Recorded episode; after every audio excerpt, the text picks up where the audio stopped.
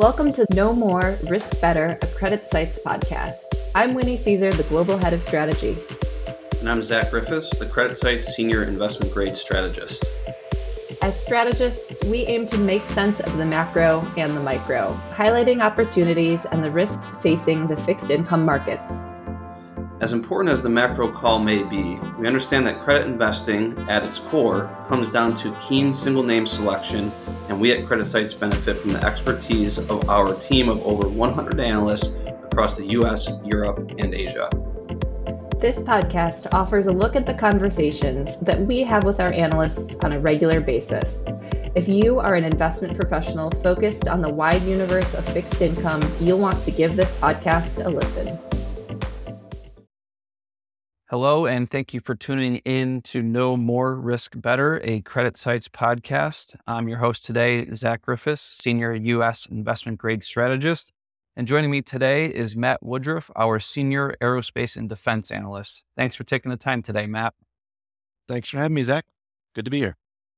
All right. So we got the first quarter in the books. We're going through our Q2 outlooks, thinking about how the world has changed or how it has not. I'd say it's changed quite a bit from market's perspective over the first quarter.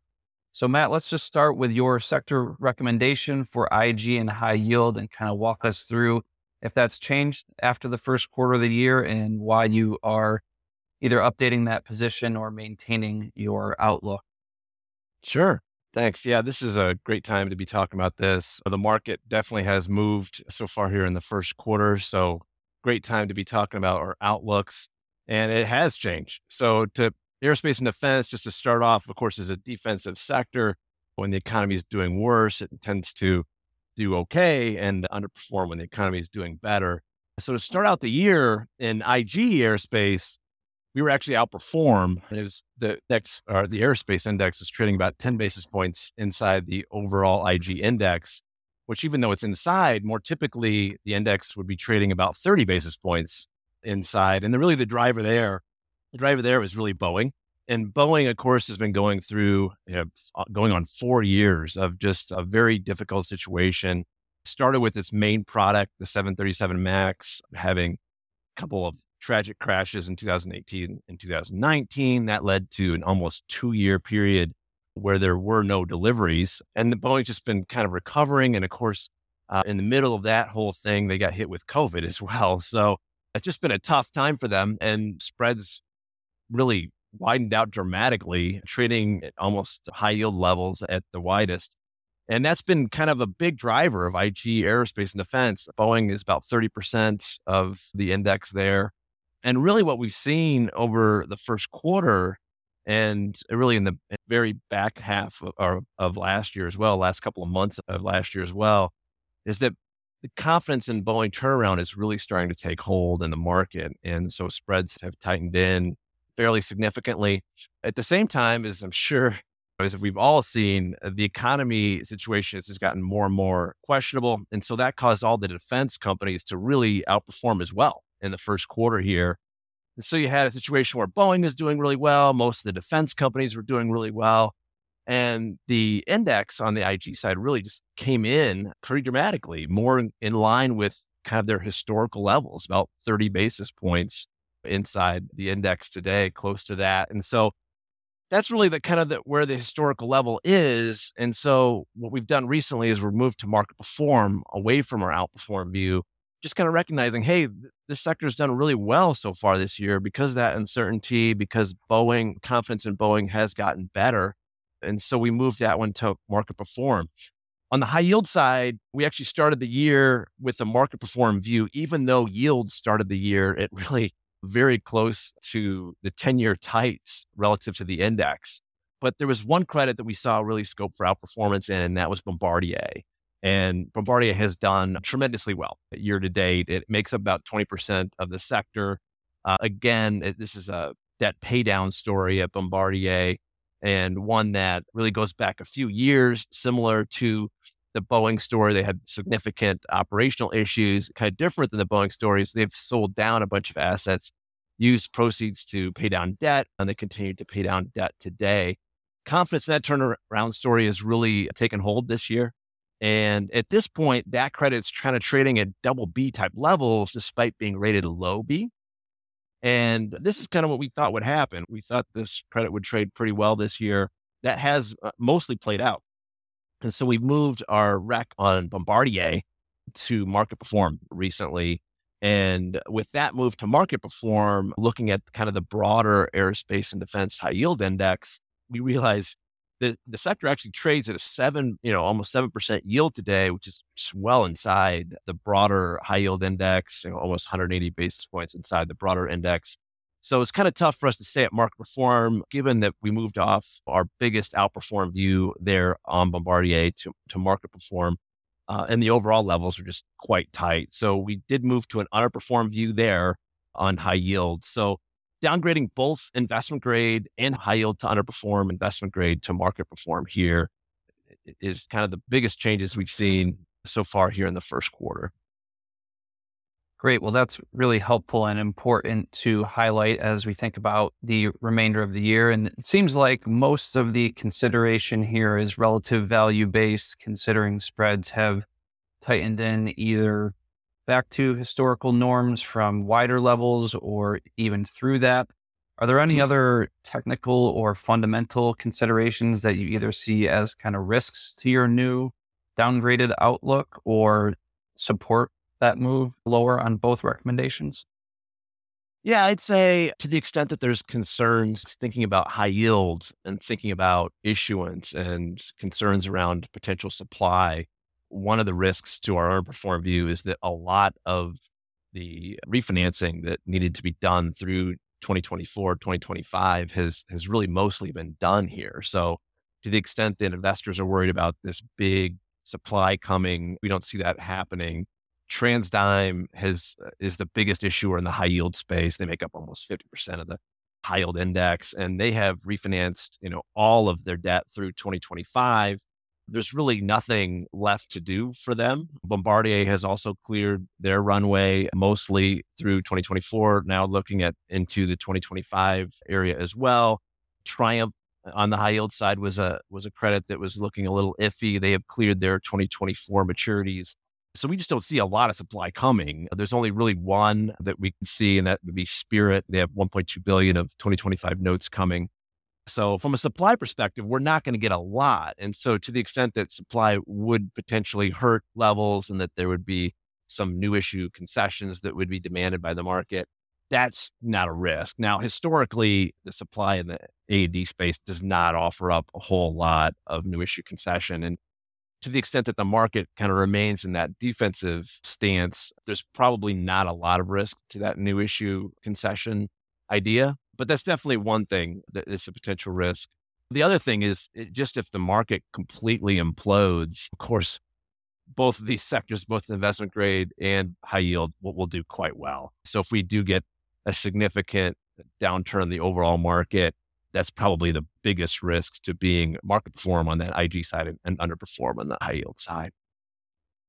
That's certainly important to highlight. And for the record, from a strategy perspective, we are not calling for a market implosion or even an economic implosion. We're sticking with our call for certainly below potential growth this year, but think that we can avoid a recession at least in 2023. And so I guess from that backdrop and from these sectors being defensive, that sort of fits with the downgrade and sort of, I guess, market perform or underperform recommendation for IG and high yield. So, what economic catalysts have you been keeping an eye on? Again, is, there anything that from I guess I feel like things have started the year on a more positive note, which sounds like might be giving you some pause or at least is being factored in to these adjustments? Is there anything that you're watching that would really cause you to think that from an economic fundamentals perspective, these moves lower in rating could come into question?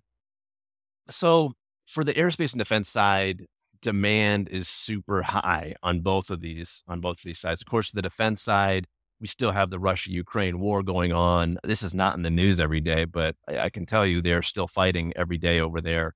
Ukraine has successfully defended themselves over the winter. Russia had an offensive that did not go well. Uh, the thought right now is that Ukraine will actually go on the offensive in the spring here. So fighting is likely to pick up as they try to take back some territory that they lost over the last couple of years.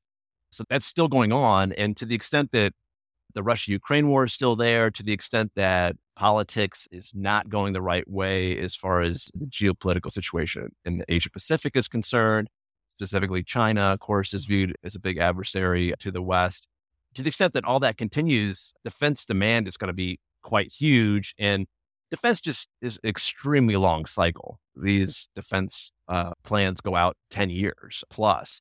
So it takes a long time to move the needle on these things, but the needle is certainly pointing up on the defense side.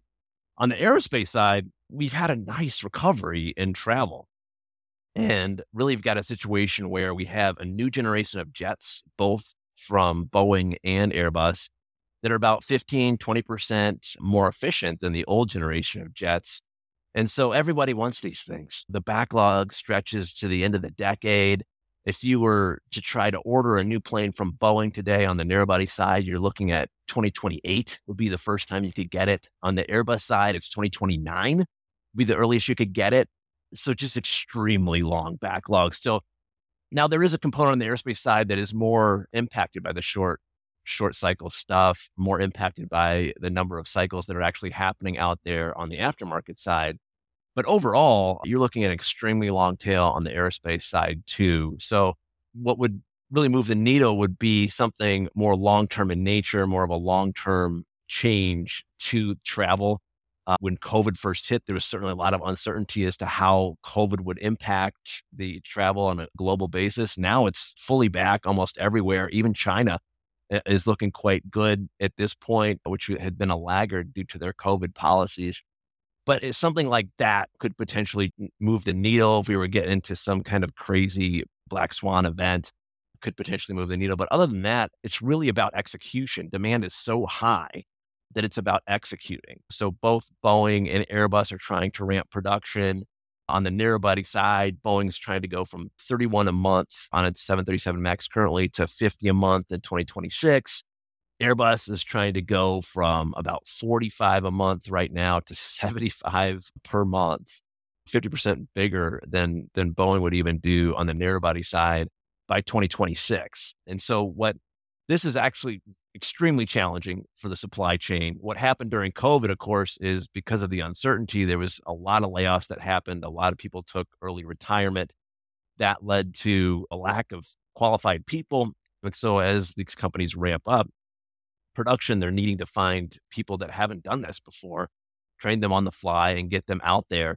At the same time, of course, the FAA, uh, given the MAX situation, is more sensitive than ever to quality issues. And so they're very closely watching. They individually inspect every single delivery uh, that Boeing does. It has to be done right too. It's really just challenges on uh, the execution side is kind of the main thing. What I would watch more than anything, and I continue to, is just on the deliveries. Like, how are those going?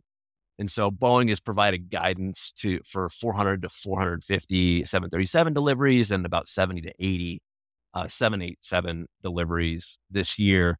And so I'm constantly tracking that on a daily basis. We have public sources that give us delivery information. So that's really the biggest piece of information that's going to help me. It gives me real time information. So we know these airlines need these planes and want these planes, right? That delivery information is really giving us real time information on how Boeing is executing on their operations. Airbus, of course, has same challenges. It's just not nearly as dramatic for the credit side. Airbus is in a situation on their balance sheet where they have more cash than debt. So it's not nearly as much of a credit issue as Boeing is sitting at low triple B, two of the agencies, and the mid triple B at, at Moody's. Interesting. What are the sources for tracking deliveries that you keep an eye on that are publicly available? Yeah. So planespotters.com is a website that's free to anyone. They can sign up and that's it's third party delivery site. It's not completely accurate, but I follow that pretty closely Boeing actually gives the real deliveries on the second Tuesday of the month following the month that they're reporting as well. So we do get monthly data, monthly real from Boeing that can kind of true up that information. But yeah, so the best free site I think is Plane Spotters. Interesting. That is something new for me. So I'm I'm learning more and more on these podcasts every time we do one. So, switching gears, Matt, how do you think clients are positioned in your sector? Do you think some people are kind of taking risk off or at least reallocating now that we have had a strong start to the year and from a relative value perspective, perhaps things don't look attractive? Or are you running kind of counter to what you're hearing from clients that you talk to? Kind of give us an, an overview of what you think is the overall positioning in the sector right now. Sure. Yeah. I think coming into the year and certainly at the end of last year, there was a lot of bullishness around Boeing. Boeing is the probably the most topical name. The other name that's not specifically in the A and D index that people talk about a lot is General Electric. And of course, General Electric has gone through a major transformation, basically pairing off their financial services unit. And now at this point, they're doing spin-offs of everything but their aerospace unit. So they will be an aerospace only company starting in 2024 there's been a lot of bullishness around uh, both of, the, of those names. And so I think my outperform view on Boeing is, is, is fairly consistent with where the market is at out there. Coming into the year, there was also a lot of interest around the defense companies, primarily just g- given the fact that there was uncertainty around the economy, but also the potential demand impacts that are going to be coming in from the Ukraine war as well. So I think all that was fairly consistent. I don't get a sense the change that I'm making from, to market perform on the A&D side or underperform is really being executed a lot among clients. I do think that there's a lot of uncertainty out there. And I think that most managers, even if they are giving up a little bit of yield at this point, are okay with giving up that yield. Just given that, okay, here's a part of the portfolio we don't have to worry about taking that type of type of perspective for now that's definitely helpful to consider as far as positioning and how that could factor into to future moves if the economic or fundamental landscape were to, to shift dramatically. I know we sort of talked about supply and a lot of refinancing getting done a bit ahead of time in the high yield space. Is there anything that you are keeping an eye on in the IG space? Any issuance so far to start the year? Any interesting deals? And and I guess in general, how are you thinking about new issue perhaps for the investment grade side of things since we sort of hit high yield already? Sure. Yeah. So the investment grade side. So what, what happened in investment grade is there was when COVID hit, there was a lot of initial supply that came in just as these companies wanted to fortify their balance sheet, get some cash on the balance sheet to kind of wait out COVID. Everyone was kind of uncertain about it. So there was a lot of 2020 issuance and that followed into 2021. In 2022, there was actually virtually nothing on the investment grade side. All we really had was about 4 billion from Lockheed Martin. And so this year hmm. we had expected about 10 billion of IG issuance and it, we're going to exceed that, I think. So far we've gotten 3 billion from Raytheon Technologies. I only had them down for about 1 billion. We got 2 billion from Northrop Grumman we got almost a billion from from Leidos. All those companies could potentially come with additional supply as the year goes on. We do have uh, one company that's quite acquisitive and a company that I like given current levels is L3 Harris. L3 Harris closed on one $2 billion acquisition already this year, and they've got another one that they're waiting on approval for $4.7 billion acquisition of Aerojet Rocketdyne. That's a pretty interesting situation. So, Aerojet Rocketdyne is this key missile propulsion input supplier to the defense industry. They're a key supplier into Lockheed Martin and Raytheon, which are kind of the two big missile suppliers. And Lockheed Martin actually tried to acquire this company, and the FTC shut that down. And they said, hey, you're going to potentially cut off access to kind of critical components just to these other competitors. And so they did not like that at all. Certainly, Raytheon, the other big competitor in their space, didn't like that at all. So the FTC shut that down last year. And then this year, L3 Harris said, oh, why don't we give it a try? They are trying to acquire this company. They announced the acquisition. Shareholders of Aerojet Rocketdyne approved it. The trick is, of course, getting the FTC to approve it now. And so the equity market's kind of giving themselves about a 60, well, it's implying about a 60% chance of this deal going through. So, you know, pretty close to a coin toss at this point. I think from as far as my perspective, Lockheed Martin would probably be okay with L3 Harris acquiring this company. I kind of doubt that Raytheon would be okay with it. But, and if to the extent that they are not okay with it, they probably have the pull to kind of make this not happen. So it'll be interesting to see how this uh, plays out. But if the deal does go through, it's $4.7 billion acquisition. L3 Harris has actually put in facilities to cover all this. So they put in a 364 day facility, 2.4 billion. They also put in a CP facility. So they have funding for this in place. So there's no immediate need to come to the market. But the reality is they're like, if this deal does go through, they're likely to come to market at some point and it could be significant in size. So I, I was thinking at least three, if not four billion to kind of have, have some long-term funding related to this even as all that goes through, I think leverage will be on par with some peers such as Northrop Grumman, which are actually a little bit higher rated than L3 Harris is. I'm a big fan of the L3 Harris portfolio. They tend to have higher margins than the rest of the defense group does. Pretty high tech stuff tend to be importantly agnostic to platforms as well. So a lot of these companies you kind of worry about the biggest program of course is the F35 jet and that's Lockheed Martin's program. There's always concerns in the market where the market's thinking about okay uh, where delivery is going to be going for this. Are we at the point where they're kind of stagnant? Are they starting to go down? The equity community in particular is very attuned to that situation. But for a company like L3 Harris, they don't really have a, a large concentration to large programs like that. So it's kind of nice. It, there's not as much overall concerns about where the budget is going for a company like this. So I'm a big fan of the company, and you're getting 30 basis points pickup on this. So it's one of my favorite names actually right now. But that's the one that's kind of could have potential, you know, decent size of supply still on deck. I mentioned that Northrop Grumman had already done two billion. They could come back with another billion. Um, there are a couple other smaller companies that we could see as well, but overall, likely to be well ahead of, of last year's $4 billion of IG issuance. Great. Thanks, Matt. And I think the L3 Harris comments were kind of a perfect segue into where I wanted to go next as we kind of get to the end of things here. That sounds like one of your favorite names. Can you kind of hit us with any other top picks, top pans, or favorite carry trades you have as we kind of sure. look into Q2 and beyond? Sure. Yeah. So I still like Boeing and kind of briefly mentioned the spreads have solidified there. You could view it as a carry trade plus at this point, but they are still negative outlook at S&P. I think that before the year end, assuming the execution goes as planned and, and things are going fairly well, by the way, as far as I can tell, the first quarter deliveries did come in at an okay level. They actually outperformed on the 737 narrow body side a little bit light on the wide body side, but nothing too dramatic. So I think that S&P will finally come off their negative outlook at some point in the back half of this year, most likely.